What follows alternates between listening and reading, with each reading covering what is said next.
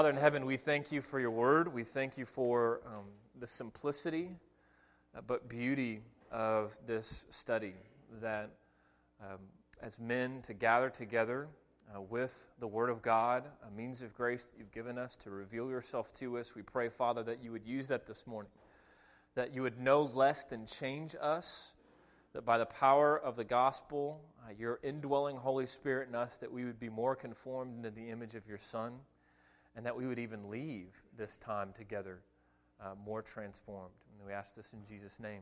Amen. Uh, after college, it was really right after I graduated, I, I was living with four other guys in a uh, town home that was literally the, about the closest thing you get to the animal house. I mean, it was just ridiculous. And we decided that what we would do for spring break is that we would go to surf in San Diego. Anybody been to La Jolla before?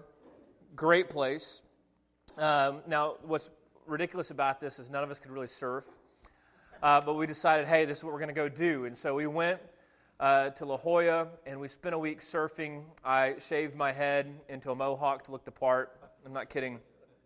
And uh, spent the entire week um, really tired and really cold because my, I'm six foot four. My center of gravity is another two feet above my head. And so anything that requires balance or skiing, water skiing, surfing, it's not a good mix. And so I spent the whole week just drenched and falling off of a surfboard, but I had a mohawk, so it was great. I, I, this, the whole time was fascinating to me, and the people that we met surfing. There's nothing like people who spend their life surfing. There was a man I met who was in his 60s and had been surfing there since he was a kid, and I asked him, you know, what do you do? What do you do for a living? And he said, well, I'm a mailman. And I asked him, I said, well, what do you, what do you like about being a mailman? And he looked at me and he said, well, I get to surf. and he was a man that basically, you've probably experienced this before, people like this, or maybe this morning this would describe you, but uh, work for him was a means to an end, right? He worked in San Diego in order to surf. And he was just kind of counting down his days, then he could retire and surf even more. Uh, there's a great 80s song, Everybody's Working for the Weekend, right? I mean, that was his world, that's his reality.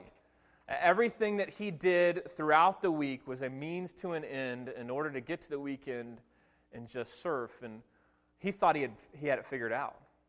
He, he thought that this is the good life. And this morning, what I want us to consider, especially about this man, or perhaps uh, if this describes you, he, he, he's reflective of something that's deep within really probably all of us as workers. And it's this that we really we view life and work through a lens of dichotomy. Uh, that here's our kind of working week and here's our other self on the weekend. And in the world uh, that could be the form of hey i'm working for the weekend or i'm working in order to serve. within the church that divide is something far different it's the divide between sacred and secular the Bible is saying everything that I do, Monday through Friday, as a worker, as a, as a man who works and is, uh, has an occupation, well, that's, that's one part of me. But then there's another part of me. That's the secular part, the part that just works in the world. There's another part of me that is a Christian man, a, a man who is um, trying to be as faithful as he can to his God and to his wife and to his children. And this morning, what I want us to begin to consider is that our character as men is not something you turn on and off. Uh, it's not a dichotomy between what is secular and sacred, sacred. It's not a dichotomy between what we do as workers and what we do as family men or as believers in Jesus Christ. Our character is something that is deeply rooted within us.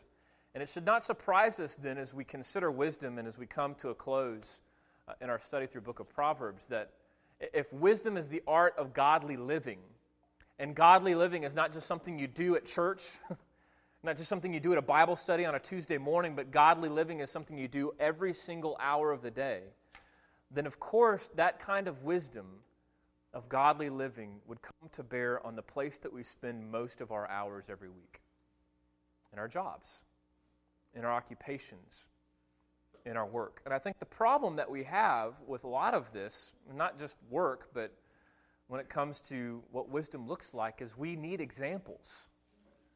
It's one thing to talk about it, it's one thing to just have a proverb spoken to us, but we really benefit, don't we, as men, to be able to see wisdom practically lived out, to have an example of this kind of godly living for us. And this morning, we're going to look at the second half of our study of work.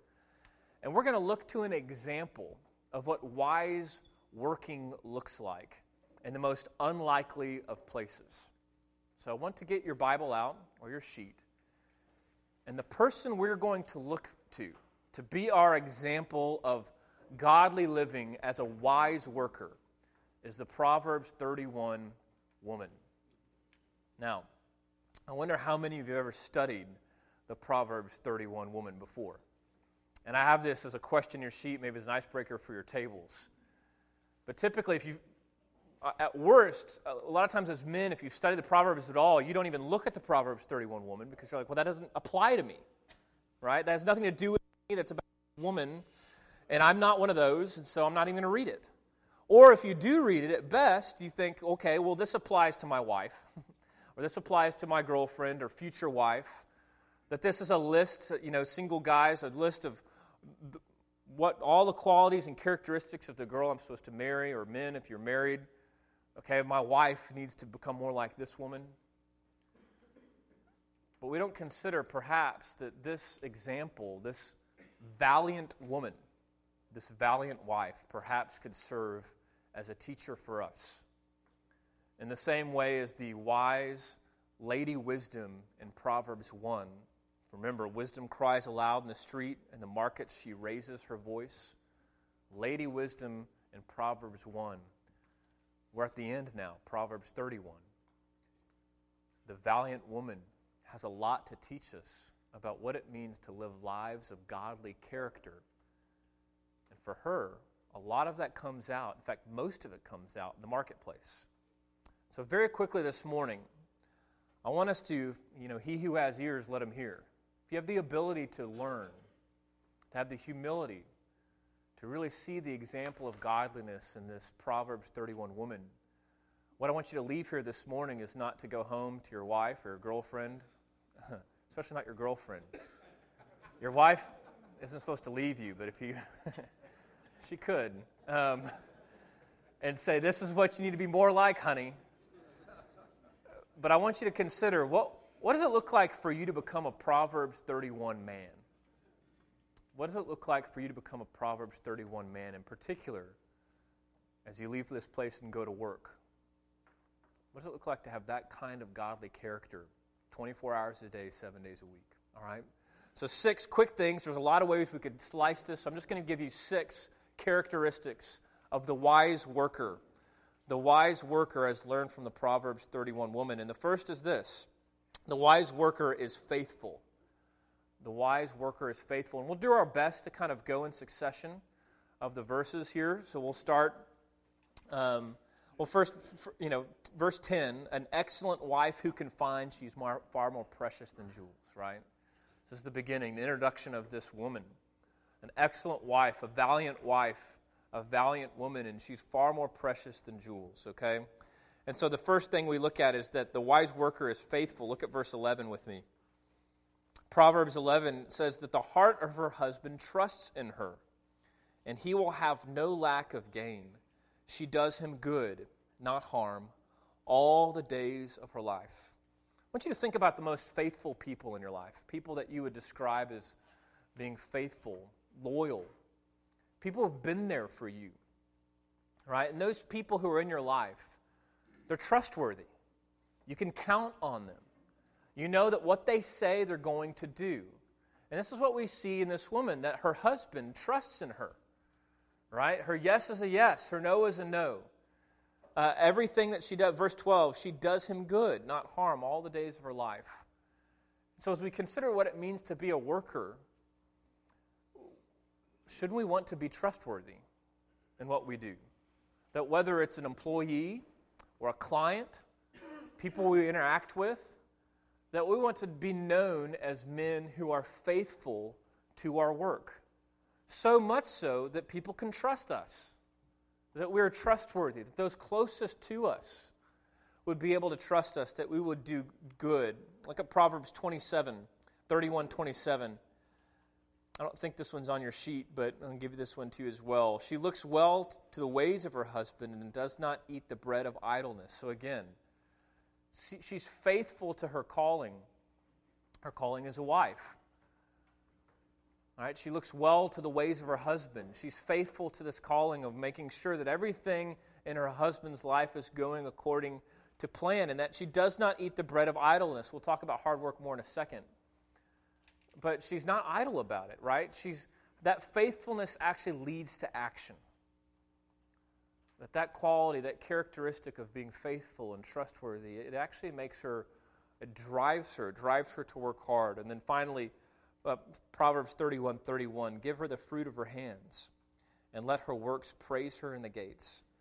Ultimately, this quality of faithfulness is a characteristic that is praiseworthy, that it's a, a noble characteristic. So much so that even her renown would be known throughout the city, even at the gates, that people would praise her for her faithfulness, for her trustworthiness. All right, so how, do, how is it that we become faithful in our work? What does that look like? I want you to go back to my surfer friend, right? What does it look like to him to be faithful to his work? If he's just working for the weekend, if he's just trying to get means to an end so he can surf more, you think he ever missed houses on his delivery route? Think he ever made mistakes? Sure. How faithful do you think he was to his job? Now, I want to be hard on him. We don't know. Maybe he was phenomenal at it. I don't know. If you think about what drove him was not his job itself, it wasn't being a mailman, it was something totally different. And I think his problem ultimately was not just the dichotomy of self, but he, he didn't really understand his calling as a man. He ultimately, his calling he felt was recreation. There's nothing against surfing, or any form of recreation for that matter. But I, I wonder this morning do you, do you see your job as a calling? Do you look at your life and think of all the places that God has led you from college, whatever degree you got, if you got one, uh, to some of the opportunities you've been given, the different jobs you've held? And do you think, man, I've done a lot? I've really earned my way through life. I've really accomplished a lot, and there's a lot more I want to accomplish? Or do you look back and say, look where God has brought me? Look by His grace, the different opportunities He has given me. And do you recognize that perhaps calling doesn't just apply to guys like me and Chad? Remember, if there's no divide between sacred and secular, but perhaps God has called you to wherever you are to be faithful to that calling in the midst of your work. Not just your calling as a Christian, not just your calling as a husband if you're married, not just a calling as a father if you have children, but faithful to your calling as a worker. That perhaps God has called you, whatever it is that you do, whether you're a banker, or a lawyer, whether you're a teacher or a doctor, a physician, whatever it is that you do, that God has called you specifically where you are. And when you begin to think of it that way, that fundamentally who you are as a man, made in the image of God, a God who worked, a God who worked to create the world and has made you in his image, to be his image bearer, to cultivate the earth, to subdue it. When you consider that perhaps God has called you to work where you're working, then the idea of faithfulness sinks a little deeper, doesn't it? It's not just being faithful to a paycheck, faithful to a means to an end, but being faithful to the calling of which you've been called. Paul put it this way, 1 Timothy 1:12, I thank him who's given me strength, Christ Jesus our Lord, because he's judged me faithful, appointing me to his service. And you think of Paul and you think, well, yeah, that's a calling, right? I mean, the way God called Paul. He hadn't done that for me, though. I'm different. I'm not like Paul. Now, you're exactly like Paul. So am I. A bunch of ordinary sinners that God has called out of his darkness into his marvelous light to be faithful to the calling of which we've been called. Yes, first as men of Jesus Christ. And yes, then to our wives and to our children if we're married, if we have kids, but then to wherever God has placed us. So, first, the wise worker is faithful. The wise worker is faithful. Second, and I won't spend as much time on this because Chad spent, I mean, great, great message. If you weren't here last week, I want you to listen to it on diligence. But the wise worker works hard. The, the wise worker works hard. And we see this in the Proverbs 31 woman. She's a hard worker.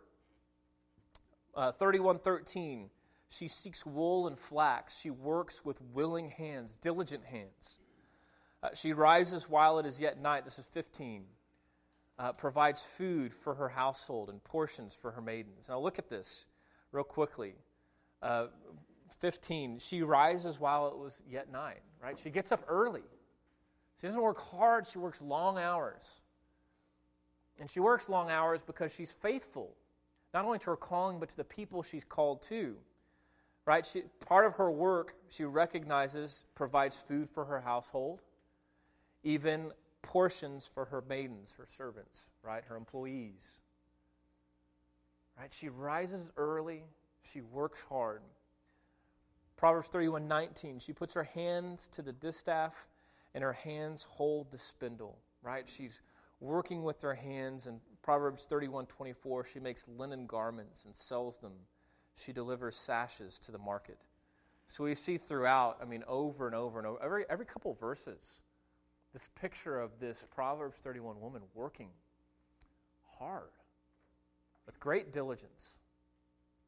And we see this great example that, you know what, hard work is not just an American value, but it's something we've been called to do. It's fundamental to our calling uh, in the garden to cultivate, to subdue the earth.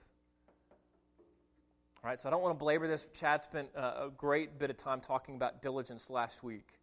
But what I want you to see is that as you leave this place, your motivation to do a good job is not about reflecting you in so much as it's reflecting the God who made you. To be, be an image bearer in your place of work. That your witness is not just as you speak the gospel and live the gospel, but even the, your diligence to work hard, because that is your calling. All right, so that, uh, that's, we just, like I said, a couple minutes on that. The wise worker works hard. Three, I want to spend a little bit longer on this. Number three, the wise worker is a good steward. The wise worker is a good steward. Part of working hard is recognizing that you're a steward. Now, what's a steward? Let's make this interactive a little bit this morning. We're kind of fading. What's a steward? Somebody throw it out. Good. Caretaker. So think about what's, what's a caretaker? What do they do? Act responsibly. Act responsibly. But, I mean, a caretaker might live on a ranch, right?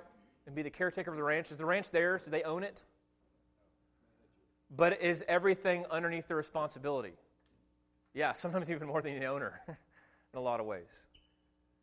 So they act responsibly. Everything's their responsibility. It's not theirs. They don't own it. It's not their possession but it's been entrusted to them to cultivate, right? To cultivate that ranch, to be responsible for all the different things that need to be done while on that ranch. You and I, we're stewards. And though you might think this morning that you own a lot of stuff, the reality is, is God has given you all of that. And you really you haven't earned a thing. That God, by His grace, has given you not only the gifts and abilities that you have, the opportunities that you've been given in order to have the job that you do, to earn what you've earned, right? To have the things that you have. But all of this, He's lavished upon you by His grace. And, and really, that makes us stewards or caretakers. Caretakers of all that He's given us. And most importantly, we're caretakers, we're stewards of the gospel. I'll talk more about that in a second. But real quickly, look with me, Proverbs 31 14 She's like the ships of the merchant. She brings her food from afar. What this is talking about is she's an importer. and what I want you to notice about the idea of stewardship here is that she is taking the time and care to get the best. Right? To not just be satisfied for whatever can be grown right there in her little world, but she recognizes there are things that we can't get here that it's, it's better to get other places. I mean, it's, she's an importer. What I want you to notice about this is that she's actually taking a great deal of care about the things that she has, namely her food. Something that's very important to her as a woman, right? Someone who's providing food for her household. Uh, uh, I wonder as you look at your life, how do you view the things that you have? Do you view them responsibly? Do you recognize that God has given them to you to steward, to take care of them? Look with me, Proverbs 31 16. She considers a field and buys it. Okay, that's the first half. So she really she thinks long and hard. She she doesn't just go and make a deal very quickly, right? But she's taking the time to be wise about it. She's considering this field. She sees the potential of the field and then she buys it. But what does she do with it? She doesn't just hold on to it. She doesn't just let it sit idle. But the second half of the verse, with the fruit of her hands, she plants a vineyard. So she first she stops. She takes the time to really consider an investment. She then buys the field, and then she doesn't just let the field sit fallow, but she goes and she plants and she works diligently so that field could bear fruit. She's a good steward first of her money as she considers this field and buys it, but then of this field that she now owns to actually use it well. So the idea of stewardship is fundamental to who we are as created people. That although we've been called to subdue the earth, ultimately we are under his dominion. We are not the ones who are ultimately in charge, he is. It's him, then us. And that makes, if everything is underneath his dominion, and I know we believe that, right? I mean, if, you, if I pushed you and I asked you, hey, do you believe that God ultimately, really, in his sovereignty, owns everything that you have? You'd say, well, of course. But then if I again push, push the way that you live through that reality and say, okay, well, then what does that mean about the way you think about your home, the way you think about your car, or your job, or the gospel itself? I wonder, are you a hoarder? You know that show, Hoarders? It's really a sad show if you really think about it. Most of those people really suffer from a really great deal of trauma and brokenness. But the way it manifests itself is that they hoard, they keep things. And I think so often we we live like hoarders. And you might not have clutter in your house, but clutter in your life that you really you keep things to yourself, and especially when it comes to the gospel. God has not given us and trusted us the gospel in order to hoard it and keep it to ourselves, but He's called it to steward. That you've been given a light in order to be a light, right? You have been reconciled in order to be a minister of reconciliation that, that God has rescued you in order that you could be a part of his rescue mission throughout the world. Real quickly, this is 1 Peter 4, verse 10. It says, As each has received a gift, use it to serve another as good stewards of God's varied grace. All of you have been gifted immensely in so many different ways, both spiritually and materially. And God has called you, as you work, to be a good steward of this great gift that He's given you. And that stewardship ultimately leads to profit. Not profit like you might think. This is number four. A wise worker is profitable. A wise worker is profitable. I think it's interesting that the Proverbs, so I'll go ahead and read it to you. It says Proverbs 31 18 mentions profit. It says that she perceives that her merchandise is profitable. Her lamp does not go out at night. But she's working through the night and her merchandise is profitable. She's making a profit. And I want you to see a couple things. First, there's nothing wrong with making a profit. And in fact, I would argue that actually being profitable in your work is being a good steward. That you are taking what you've been given and you are multiplying it. But I want you to consider the word profit this morning, not just talking about money and finances, but the idea of being profitable in the kingdom of God that you are actually producing something with what you've been given. That you've been given much, and with what you've been given, that you would see that even grow. Not just monetarily, certainly monetarily, it takes a profit to be able to provide, sure. but is the work that you do each and every day is it profitable, not just financially, but profitable unto the kingdom of God? And this applies again, not just to pastors, but to everybody. That could it be that there is such value in what you do, whether you are in oil or finance? Take the mailman, for example. What profit? Does anyone hear mailman? What profit does a mailman bring? What, what, is, what does he offer? It's a service. And what's a service? Thank you. Delivery of communication. Is the mail important? What would happen if you didn't get mail anymore and it was still getting sent to you? Yeah, you're starting to think about it, aren't you?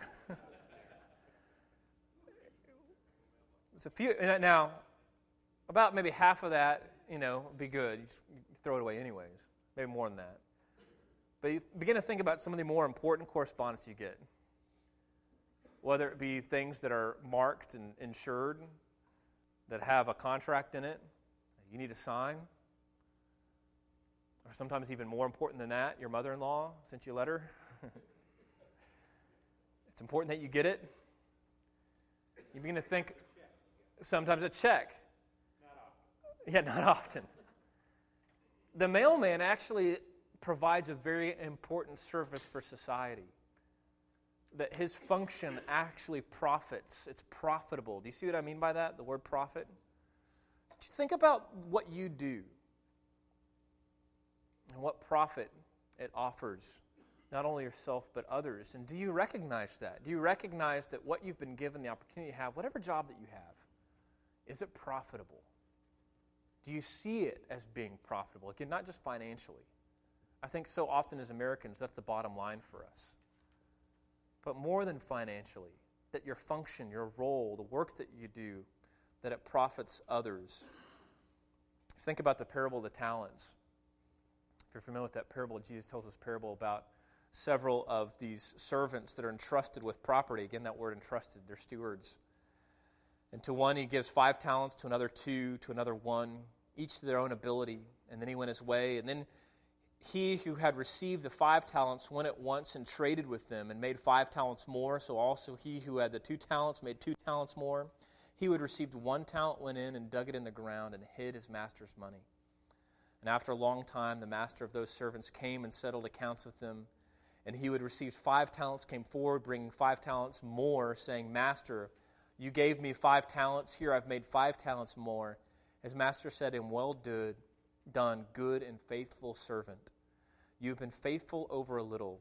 I will set you over much. Enter into the joy of your master. It's where that phrase comes from. You've heard it many, many times. Even perhaps it's been a goal of yours that one day you want to hear those words Well done, good and faithful servant. so often, I think we forget that the context of this is the idea that we've been given a lot in order to be profitable in the kingdom. That you wouldn't, again, just hoard things to yourself that you would take what you've been given and that you would sow, that you would reap. And again, not just finances, but for the sake of the kingdom of God. The wise worker makes a profit. Number five, we're just about done here. Number five, the wise worker gives generously. So these three are kind of connected. The idea of stewardship, first working hard, stewardship, the idea of making a profit, but then the idea of not hoarding it, generosity. I think so much of what we do in our work, right, we, we gain from it. The question is now that you've earned a paycheck, what do you do with those resources? What do you do with that paycheck? And do you recognize as a steward that you are called to generosity? I look at Proverbs 31:20. Again, this valiant woman, this wise worker, it says that she opens her hands to the poor and reaches out her hands to the needy. So she's been working hard, right? Working hard in the marketplace. She's been selling what she's made. She has fed her family, she's fed her servants. But she doesn't stop there. It says that she has opened her hand to the poor. Right? She has opened her hands to the needy. do you recognize that as a Christian, not only you've been given a lot to steward, but you've been given grace upon grace upon grace? That you've been actually lavished grace upon you generously. And this is what James tells us, James 1, that God has given to us generously. He has lavished His grace upon us. And fundamental to the gospel, fundamental to grace, is this idea that we've been given more than we could possibly imagine that which we don't deserve at all. And God, in His generosity, has lavished His grace upon us, and He has called us in kind to give generously. Uh, 2 Corinthians 9, verse 8. Paul says, God is able to make all grace abound to you. Okay, it's been lavished upon you. So that having all sufficiency in all things at all times, you may abound in every good work. So he's saying, hey, I, God has graciously given all of these things to you so that you could go then and work, that you would abound in your work. And he goes on in verse 10, he says, He who supplies seed to the sower and bread for food will supply and multiply your seed for sowing and increase the harvest of your righteousness. You will be enriched in every way. Okay? God's going to enrich you. Why? You will be enriched in every way. This is verse 11. In order that you would be generous in every way, which through us will produce thanksgiving to God. God has called you to give generously to those who are in need, those who are poor, those who are inside the church and in need, those who are outside the church. And the only way that you can do that, not just give out of abundance, right? Not just give the part that you don't even need anymore, right? Your extras. But the idea of giving generously is recognizing you're giving to the point where it's sacrificial. The only way you can possibly do that is if you go back to the first couple points.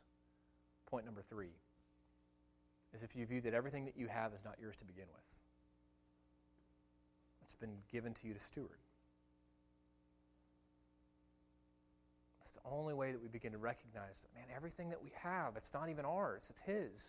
And God has called us as His sons to steward in order, and, he's, and He has given us even more than we could possibly imagine, not for us to keep to ourselves, but to give generously. All right, lastly, and this is where we'll end. Number six the wise worker is secure in Jesus Christ.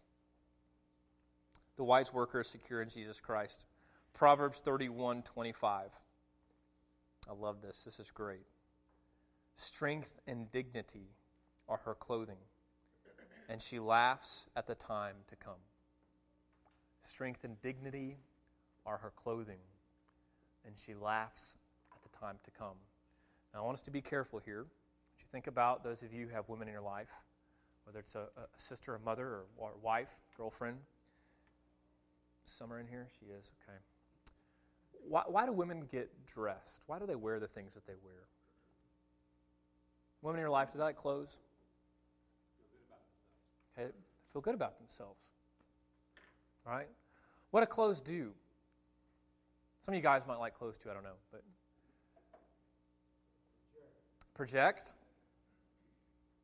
What else?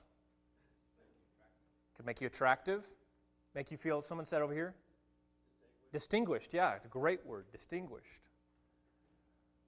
This woman, we're told, is not just putting on these clothes, but she's putting on characteristics. That her clothing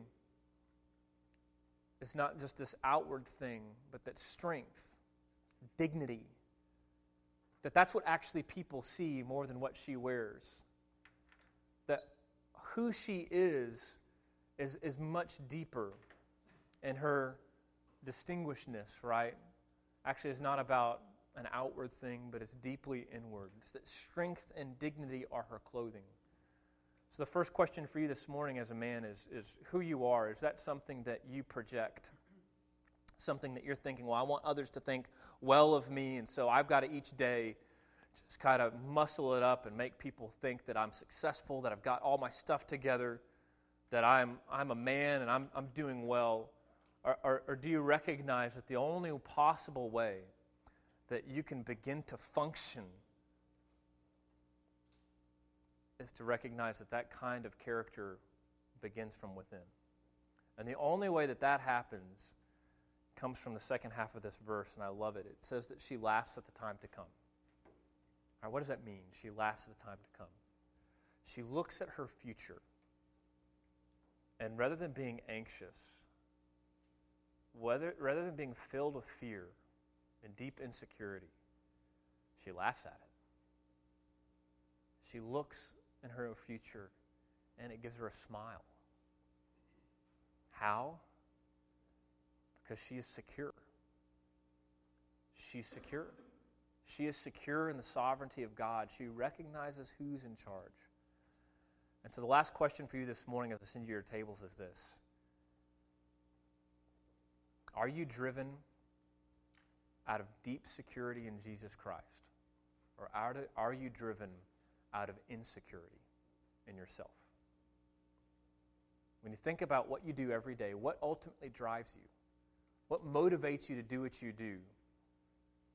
And I want you to really think about this one. This isn't an easy one to answer. And you're going to maybe spend some time after this morning thinking about it. But are you driven out of a deep insecurity to try to mask that? That recognizing your insecurity like somebody just putting on clothes on the outside, you're just trying to, hey, I'm going to muscle it up and I'm driven so much by fear, so much as I look into the future of what might or might happen, that I'm just trying to work today as hard as I can out of fear of what might happen? Or are you so secure in Jesus Christ and his care for you that, like the Proverbs 31 woman, you look at what's ahead and you laugh at the days to come?